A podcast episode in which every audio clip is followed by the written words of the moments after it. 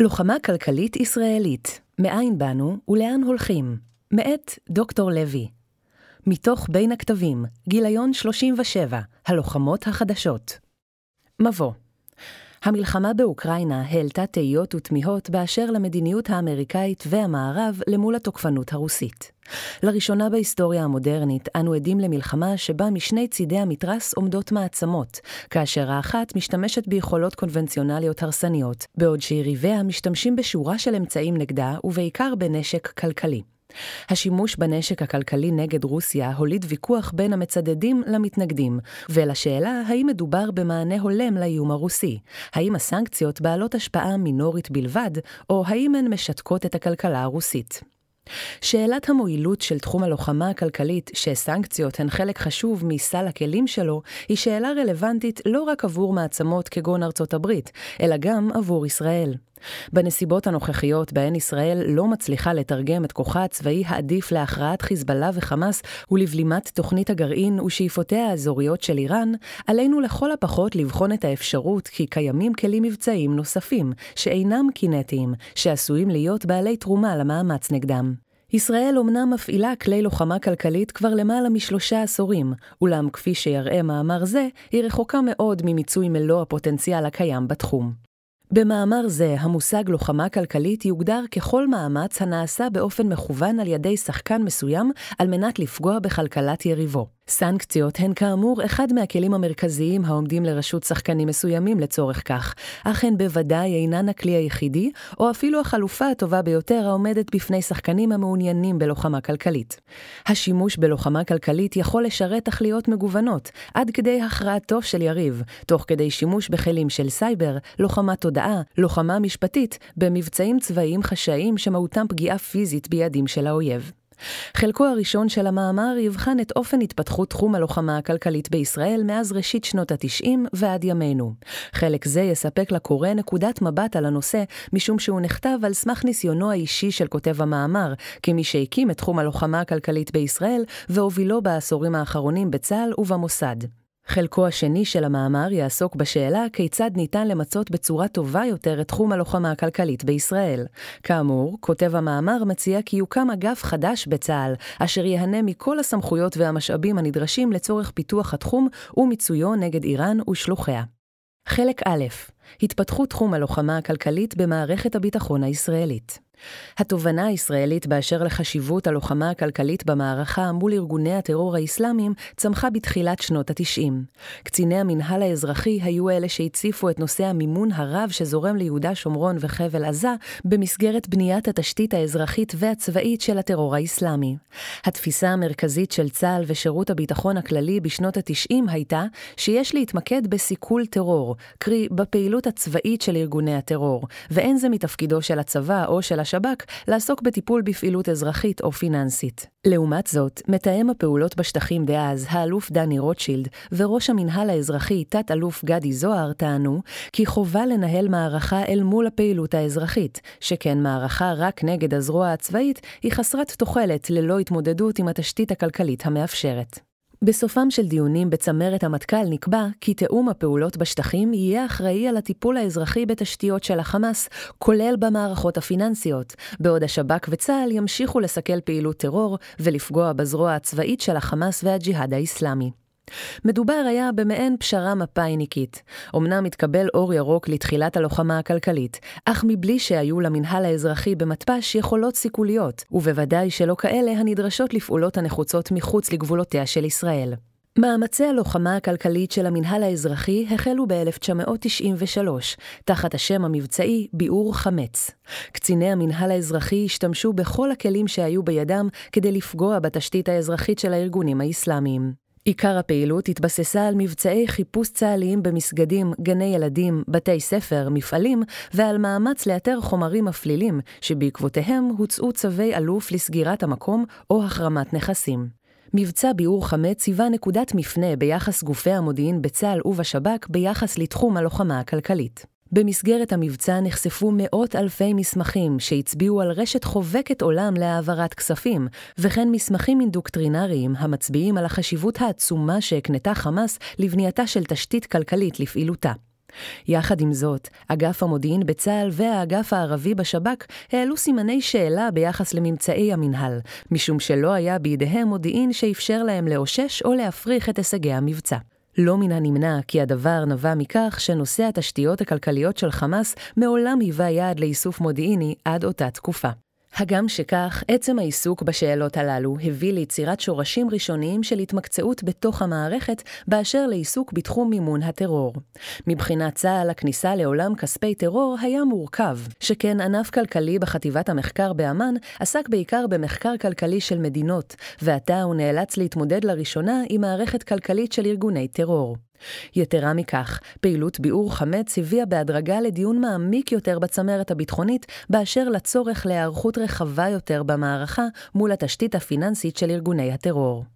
בתוך הצבא החלו להישמע קולות אחרים, הקוראים לפעילות רחבה הרבה יותר כנגד ארגוני הטרור, מעבר לסיכול פיגועים או פעילות צבאית נגד הזרוע הצבאית.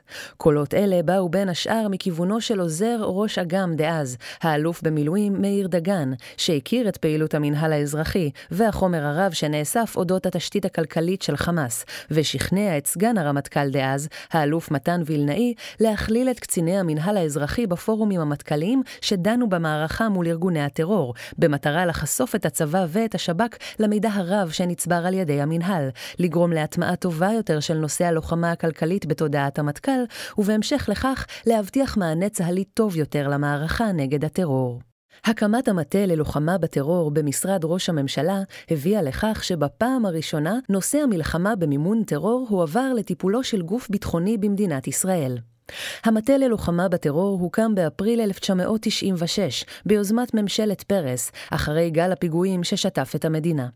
בנימין נתניהו, שהחליף את שמעון פרס בראשות הממשלה, הציב בראש המטה את אלוף במילואים מאיר דגן, שביקש לנצל את המטה ללוחמה בטרור, בין השאר לצורך כיסוי השטחים האפורים שבין גופי הביטחון, המודיעין והמשטרה המופקדים על הלחימה בטרור, לרבות הטיפול המערכתי במימון טרור. פעילות המטה עסקה הן בשטחי ישראל והן מחוצה לגבולותיה, פעילות שתכליתה הפניית משאבים מצד קהיליית המודיעין לתחום הלוחמה במימון טרור ובניית הליך סדור של הוצאה מחוץ לחוק של גופים ומוסדות שסייעו או פעלו בחסות ארגוני הטרור בארץ ובעולם. המטרה הייתה לבצע הליך משפטי, שבגינו השתכנעו מדינות בעולם לאמץ החלטות משפטיות של מדינת ישראל ולהביא להוצאה מחוץ לחוק במדינות העולם של גופים המסייעים לטרור. רתימת מדינות העולם לטובת סנקציות ונקיטת צעדים משפטיים נתקלה בקשיים לא מעטים. חלק ממדינות אירופה העדיף להאמין שפתרון הסוגיה הפלסטינית יביא בהכרח לפתרון הטרור, ולכן שעל ישראל להתמקד בפתרון מדיני. בצד האמריקאי, בשנות ה-90, היה קושי אמיתי למצוא שותף שעימו ניתן היה לקדם מהלכים נגד כלכלת ארגוני טרור. נקודת מפנה הגיעה ב-2001, כאשר אירועים מקומיים וגלובליים שינו את כללי המשחק, הן בזירה הבינלאומית והן בזירה הישראלית. בישראל זוכה אריאל שרון בראשות הממשלה וממנה את מאיר דגן לעמוד בראש יחידה חדשה, צלצל, שתתכלל את הלוחמה הכלכלית של ישראל נגד ארגוני הטרור. בעקבות החלטת ממשלה זכתה היחידה בסמכויות מרחיקות לכת מבחינת נגישות למאגרי מידע וחופש פעולה לפעילות ברחבי העולם. בארצות הברית השינוי חל בעקבות פיגועי ה-11 בספטמבר 2001. לראשונה השכיל הממשל האמריקאי להבין שמלחמת חורמה בטרור מחייבת בין השאר פגיעה מהותית במערכת הפיננסית שלו. מערכה שאינה מערכה עולמית, חוצת גבולות, שיש לרתום אליה את מרבית מדינות העולם. כדי לממש את התפיסה האסטרטגית החדשה וכחלק מניהול המערכה, ביצע ממשל בוש מספר שינויים מרכזיים. בתחום החקיקתי, ב-26 באוקטובר 2001 חתם הנשיא בוש על חוק הפטריוט, Patriot Act USA. החוק הגדיל את מרחב הפעולה של רשויות אכיפת החוק בפעילות לאיסוף מודיעין בתחומי ארצות הברית, והרחיב את סמכויות מזכיר האוצר של ארצות הברית לבצע שורה של פעולות רגולציה פיננסית ברחבי העולם כחלק מהמערכה נגד הטרור. בתחום הארגוני, ב-9 למרץ 2002 מחליט הממשל בחקיקה על שינויים מרחיקי לכת במשרד האוצר, והפיכתו למעשה לגורם האחראי על ניהול המערכה הכלכלית של ארצות הברית ברחבי העולם. גם סוכנות הביון המרכזית, CIA, והמשטרה הפדרלית, FBI, עוברים שינוי ארגוני במסגרתו מוקמים צוותי משימה משותפים למלחמה במימון טרור. בתחום הבינלאומי, ארצות הברית פעלה ליצירת שיתוף פעולה משפטי למאבק בהלבנות הון ומימון טרור. במסגרת זו הוקמו מוסדות בינלאומיים חדשים, כמו קבוצת AFTF, קבוצת האגמונט, ויחידות מודיעין פיננסי מקבילות בעולם. קבוצות אלה שיתפו פעולה ברמה הבינלאומית וגיבשו במשותף שורה רחבה מאוד של רגולציות בינלאומיות, בעיקר אל מול המוסדות הפיננסיים הבינלאומיים, שמטרתם צמצום היכולת של גופים להשתמש בבנקים לטובת מימון טרור והלבנות הון. בהתאם, גם בישראל הוקמה בינואר 2002 הרשות לאיסור הלבנות הון ומימון טרור במשרד המשפטים, במטרה לסייע במניעה ובחקירה של עבירות הלבנת הון, מימון טרור ופעילות שעניינה פגיעה בביטחון המדינה. במהלך שנות האלפיים, עם מינויו של מאיר דגן לראש המוסד, הוא החליט להפוך את תחום הלוחמה הכלכלית לאחד הנדבכים המרכזיים בפעילות הארגון, בנפרד מיחידת צלצל, והקים לצורך העניין יחידה שהייתה כפופה ישירות אליו. גם השב"כ ביקש לשדרג את יכולות המודיעין והסיכול הפיננסי, ובדומה צה"ל והפיקודים המרחביים. במסגרת פיקוד מרכז ופיקוד דרום, מונו לראשונה קצינים שהיו אמונים על הטיפול בכספי טרור.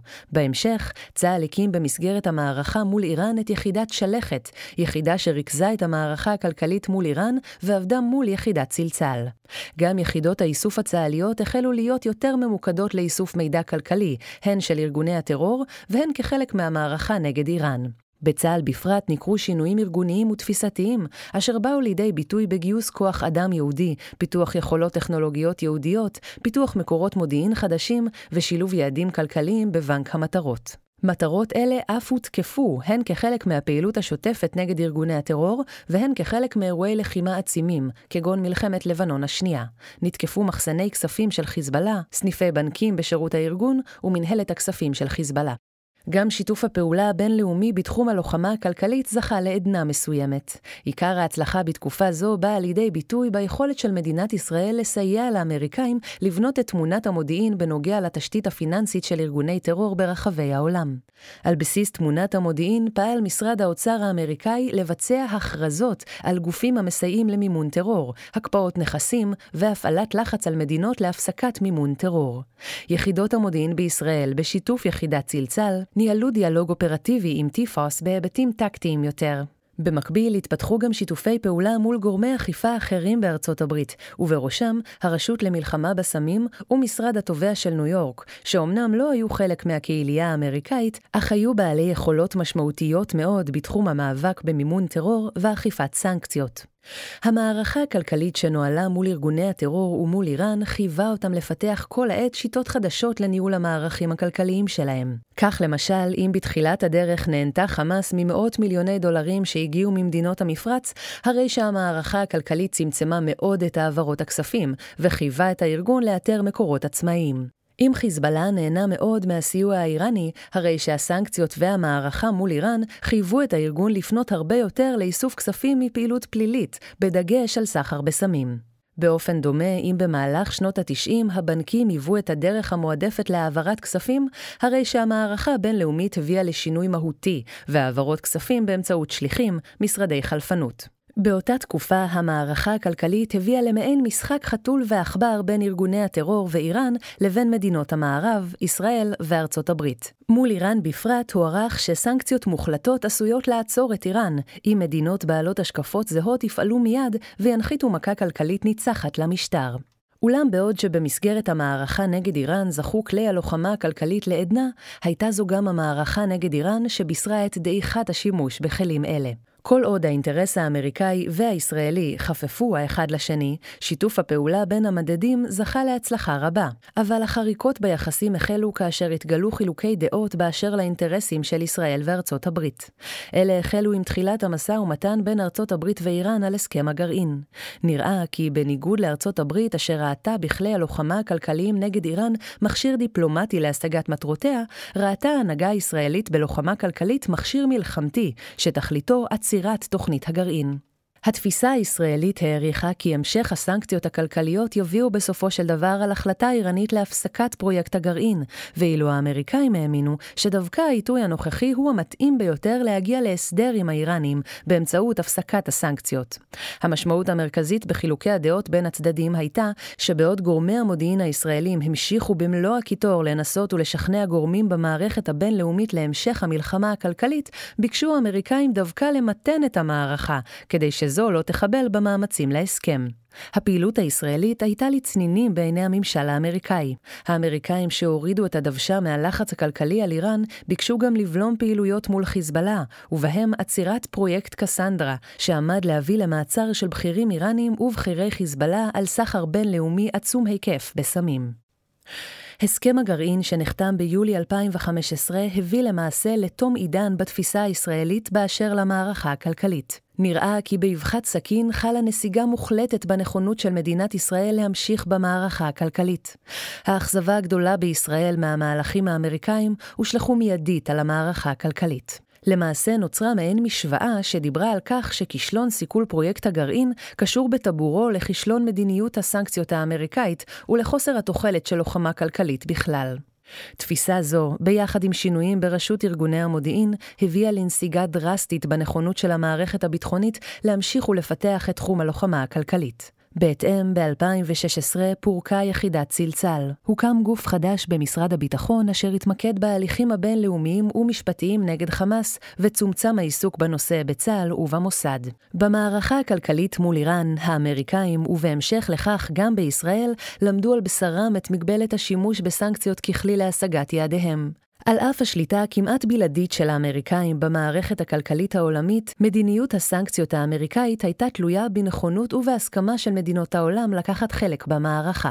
התלות במדינות אחרות בהצלחת מדיניות הסנקציות הפכה את השימוש בו ככלי כמעט בלתי אפשרי ליישום מקסימלי, בנסיבות בהן הסינים, ההודים והרוסים מתנגדים למדיניות האמריקאים ופוגעים בחוסן מסגרת הסנקציות, ומדינות אירופה אינן מוכנות לקבל את התכתיב האמריקאי. שנים לאחר מכן, מחקר מקיף שנערך בארצות הברית הוכיח בצורה ברורה כי יש הבדל מהותי בהשפעה בין סנקציות חד-צדדיות, כמו בתקופת טראמפ, לסנקציות רב-צדדיות, אם ניתן היה להבטיחן. המסקנה המרכזית הייתה שבמידה והסנקציות בתקופת טראמפ היו רב-צדדיות, היה בכוחן לשנות את התנהגותה הפוליטית של ממשלת איראן. על פי המחקר, בסבירות גבוהה שאם העולם היה נרתם למערכה מול איראן, ככל הנראה איראן לא הייתה שורדת את המערכה הכלכלית נגדה. אם מדיניות הסנקציות נכשלה, אין הדבר אומר שלוחמה כלכלית נכשלה. התלות הכמעט מוחלטת שפיתחה מדינת ישראל בתפיסת הסנקציות האמריקאית היא זו שנכשלה, ופגעה למעשה בכל תפיסת המערכה הכלכלית הישראלית. כאן מדינת ישראל היא זו שלמדה על בשרה, שכאשר קיימים ניגודי אינטרסים בינה לבין ארצות הברית בניהול המערכה, הדבר מביא בהכרח לנטרול כמעט מוחלט של יכולת הלוחמה הכלכלית של ישראל. התלות ארוכת השנים בארצות הברית הובילה לכך שישראל מעולם לא השכילה לפתח יכולת לוחמה כלכלית של ממש. על אף הקמת יחידת צלצל, למדינת ישראל לא הייתה תפיסה סדורה ללוחמה כלכלית, ומקבלי ההחלטות הישראלים עדיין אינם רואים בלוחמה כלי מרכזי בארסנל הכלים הביטחוני של ישראל. חלק ב' הפוטנציאל של לוחמה כלכלית במאבק נגד איראן וצבאות הטרור. פוטנציאל התרומה של לוחמה כלכלית למאבק נגד איראן וצבאות הטרור נובע בראש ובראשונה מהמגבלות המוטלות בימינו על הפעלת כוח צבאי קונבנציונלי והמחירים הגלומים בכך עבור ישראל. בהקשר זה ניתן לציין למשל את הקושי להכריע צבא אויב גם כאשר יחסי הכוחות נוטים לטובתנו, כפי שניכר למשל במלחמה הנוכחית באוקראינה, או במאמצים הלא מוצלחים של ישראל נגד חיזבאללה וחמאס בעשורים האחרונים. מלחמות קלאסיות גם גוררות עימן מחירים כלכליים, מדיניים, משפטיים ופסיכולוגיים כבדים מאוד. מעבר לכך, הבחירה בלוחמה כלכלית משקפת את ההכרה ביחס למקום המרכזי שיש לכלכלה במערכות של אויבינו, וביכולתם לפעול נגדנו. למשתנים כלכליים קיימת השפעה על קבלת ההחלטות של אויבינו, על בניין הכוח שלהם, על יכולתם לגייס תמיכה והשפעה ולהוציא לפועל את תוכניותיהם. כלומר, השימוש בכלי לוחמה כלכליים יכול לשרת מגוון של תכליות מבצעיות, גם אם המשמעות הינה שתחום הלוחמה הכלכלית יהפוך לחשוב יותר מכוחה הצבאי הקונבנציונלי של ישראל. השימוש בכלי לוחמה כלכליים יצריך את מקבלי ההחלטות בצה"ל ומחוצה לו לשפר את הבנתם ביחס לכלכלת יריביהם ולכלכלה בכלל, ולהעריך את השפעת השימוש בכלים אלה על הקשרים כלכליים רחבים יותר, כמו גם להעריך את הסיכון לזליגה מהמרחב הכלכלי למרחבים נוספים, צבאיים ואחרים. כך למשל ניסיון לצמצם את מרחב הפעולה הכלכלי של חיזבאללה, ובכך להביא לפגיעה בתמיכה הציבורית בו בלבנון, עלול להוביל את הארגון למהלכים צבאיים כוחניים נגד ישראל בתגובה, או כחלופה לגיוס אהדה ציבורית. כדי לקדם את תחום הלוחמה הכלכלית, ולו בצה"ל, כמי שמוביל במערכת הביטחון את המאבק באיראן ובשלוחיה, יש לקדם מספר צעדים. ראשית, יש לפתח תפיסה או תיאוריה ביחס לשימוש הצבאי של ישראל בלוחמה כלכלית נגד אויביה. בראש ובראשונה, על צה"ל להחליט האם לוחמה כלכלית מהווה אך ורק כלי מלחמתי, האם הוא גם מהווה כלי שעשוי לתמוך בתהליכי הסדרה ודיפלומטיה צבאית, והאם ניתן לשלב בצורה טובה יותר מבעבר בין גישות אלה. Vale, לוחמה כלכלית צריכה להתמקד בראש ובראשונה בהשפעה על המוטיבציה של מקבלי ההחלטות. ישראל מתמודדת מול גוש של מדינות וארגונים המנוהלים על ידי קבוצה קטנה מאוד של מקבלי החלטות. מדובר בקבוצה שברגע שיהיה קיים איום מהותי על השרידות שלה, זה ישפיע יותר מכל על תהליכי קבלת ההחלטות אצלם. השפעה על שרידות יכולה להיות באמצעות כוח, אבל יכולה להיות גם בפגיעה קשה מאוד בכוח הכלכלי שלהם, המבוסס בין השאר על שליטה על מקורות פיננסיים פיננסיים רחבים. לעתים ניתן יהיה להשפיע על קבלת החלטות של האויבים שלנו גם באמצעות הפעלת לחץ כבד מאוד על מקורביהם והנאתם למרד. ניתן למשל לנהל מערכה כלכלית נגד כלכלת הצללים, שהתפתחה בקרב ארגוני הטרור ואיראן על חשבון המערכה הכלכלית הנרחבת נגד האוכלוסייה באיראן או בעזה, שטרם הצליחה להניב תפוקות רצויות. באיראן, כלכלת הצללים היא זו שמחזיקה למעשה את ההנהגה, תוך בידודה מצרות היום-יום של האוכלוסייה הסובלת. פגיעה ביכולת השליטה של ההנהגה על משאבים והנהנתנות שלהם ממנעמי השלטון תהווה מרכיב מרכזי בתהליך קבלת ההחלטות שלהם. שנית, נדרשת הסדרה ארגונית שתזהה באופן ברור את האחראי על הנושא ברמה הלאומית, ובהתאם גם תוביל להקמת מסגרת ארגונית חדשה, שתזכה לכלל הסמכויות והמשאבים הנדרשים לכך, גם על חשבון השקעה בתחומי לחימה קינטיים אחרים. במידה ומדינת ישראל מחליטה להיכנס לעולם הלחימה הכלכלי, היא חייבת לקבוע גורם אחראי ברמה הלאומית על ניהול המערכה. לוחמה כלכלית דורשת משאבים לא מעטים, שינוי סדרי עדיפויות בתוכניות האיסוף המודיעיניות, דבר שהסיכוי שיתבצע ללא מעורבות מלאה של הצבא וסוכנויות המודיעין האחרות נמוך. בצה"ל תוכל לקום זרוע חדשה שתרכז תחתיה את כל הכלים הנחוצים לצורך לוחמה כלכלית, ותכלול לצד לובשי המדים גם נציגים ממשרד ראש הממשלה ונציגים קבועים נוספים ממשרדי ממשלה רלוונטיים, כגון משרדי האוצר והחוץ. הזרוע החדשה תהיה בין השאר אמונה על גיבוש יעדי הלוחמה הכלכלית, שילוב המאמצים בתחום במסגרת יתר המאמצים של ישראל נגד איראן איראן ושלוחיה, במב"ם ובמלחמה, למידה מערכתית, למה למשל לא הצליחו הסנקציות האמריקאיות נגד איראן, ועל בניין הכוח הנדרש לכך.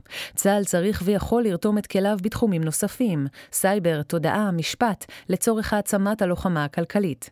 באמצעות כלי סייבר ניתן להגיע למאחורי הקלעים של מערכות פיננסיות במדינות יעד ולשבשן. באמצעות כלי תודעה ניתן להעצים את ההשפעה של תהליכים כלכליים על התנהגות ציבורים ונגד משטריהם. באמצעות באמצעות כלים משפטיים ניתן לשלול נכסים של אויבינו השמורים מחוץ לגבולותיהם. כיצד עשויה להיראות לוחמה כלכלית נגד איראן ושלוחיה? ניתן לבחון את המערכה שמנהלת ישראל מול חיזבאללה כדוגמה. כיום המערכה שמה את כל יהבה על מלחמה קונבנציונלית ועל המערכה שבין המערכות. אנו נערכים עם משאבים אדירים ליום הדין, שהמטרה היא במסגרת המערכה שבין המערכות, לצמצם כמה שאפשר את היכולת שאיראן מעבירה לחיזבאללה, וליצור הרתעה ובנק יעדים למערכה. ישראל גם פועלת תודעתית להבהיר שבמלחמה הבאה לבנון תקרוס. עכשיו בואו נניח היפותטית שמדינת ישראל בונה יכולת לשתק את כל המערך הפיננסי של חיזבאללה, החל מחברות כיסוי ברחבי העולם, יחידות כספים ומערכת הבנקאות. המשמעות המרכזית של פעילות שכזו היא שארגון כמו חיזבאללה לא מסוגל להתנהל, כספים לא עוברים לפעילים, כספים לא עוברים למבצעים, וההנהגה מאבדת מכוחה. חיזבאללה גם יאבד מכוחו ברחוב הלבנוני, שכן יתקשה להעביר תקציבים לאוכלוסייה השיעית. באופן דומה ניתן לתאר מערכה שבה ההנהגה של איראן קמה בוקר אחד וכל המערכות הפיננסיות שלה משותקות, חברות מסחריות שלה קורסות, ומנהיגי משמרות המהפכה מאבדים את כל נכסיהם, או שהנכסים עוברים לידיים אחרות, מבצעי רובין הוד. האם אירוע שכזה לא ישפיע יותר מכל מערכה צבאית והשלכותיה על תהליכי קבלת ההחלטות באיראן באשר להמשך פרויקט הגרעין? האם לא שווה לשקול מהלך שכזה על פני פגיעה צבאית במערכי הגרעין על כל המשתמע מפעולה שכזו? סיכום לוחמה כלכלית יכולה להעניק לצה"ל ולמקבלי ההחלטות המדיניים דרגות חופש מבצעיות גדולות יותר מכפי שיש בידיהם כיום. לוחמה כלכלית מגלמת הזדמנויות רבות שטרם נבחנו, לא כל שכן מוצו, ובלי הרבה מאוד מהמחירים הכבדים הכרוכים במאפייני הלחימה של צה"ל כיום. אין זה אומר שהגענו לימות המשיח, ובטח שלא זכינו ליום בו נוכל לדון בפירוק הצבא מנשקו. צה"ל עדיין יצטרך להיות במלוא כוחו למערכות הגנה ולמלחמות כמו אלו המתנהלות כיום מול העברות אמל"ח מתקדם בין איראן לחיזבאללה ובעזה נגד חמאס.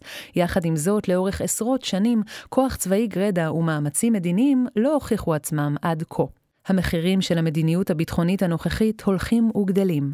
נכון יהיה שמדינת ישראל וצה"ל בפרט ייקחו על עצמם את פיתוח תחום הלחימה הכלכלית על מנת לנסות ולפרוץ את הקיפאון בו אנו מצויים מול אויבינו.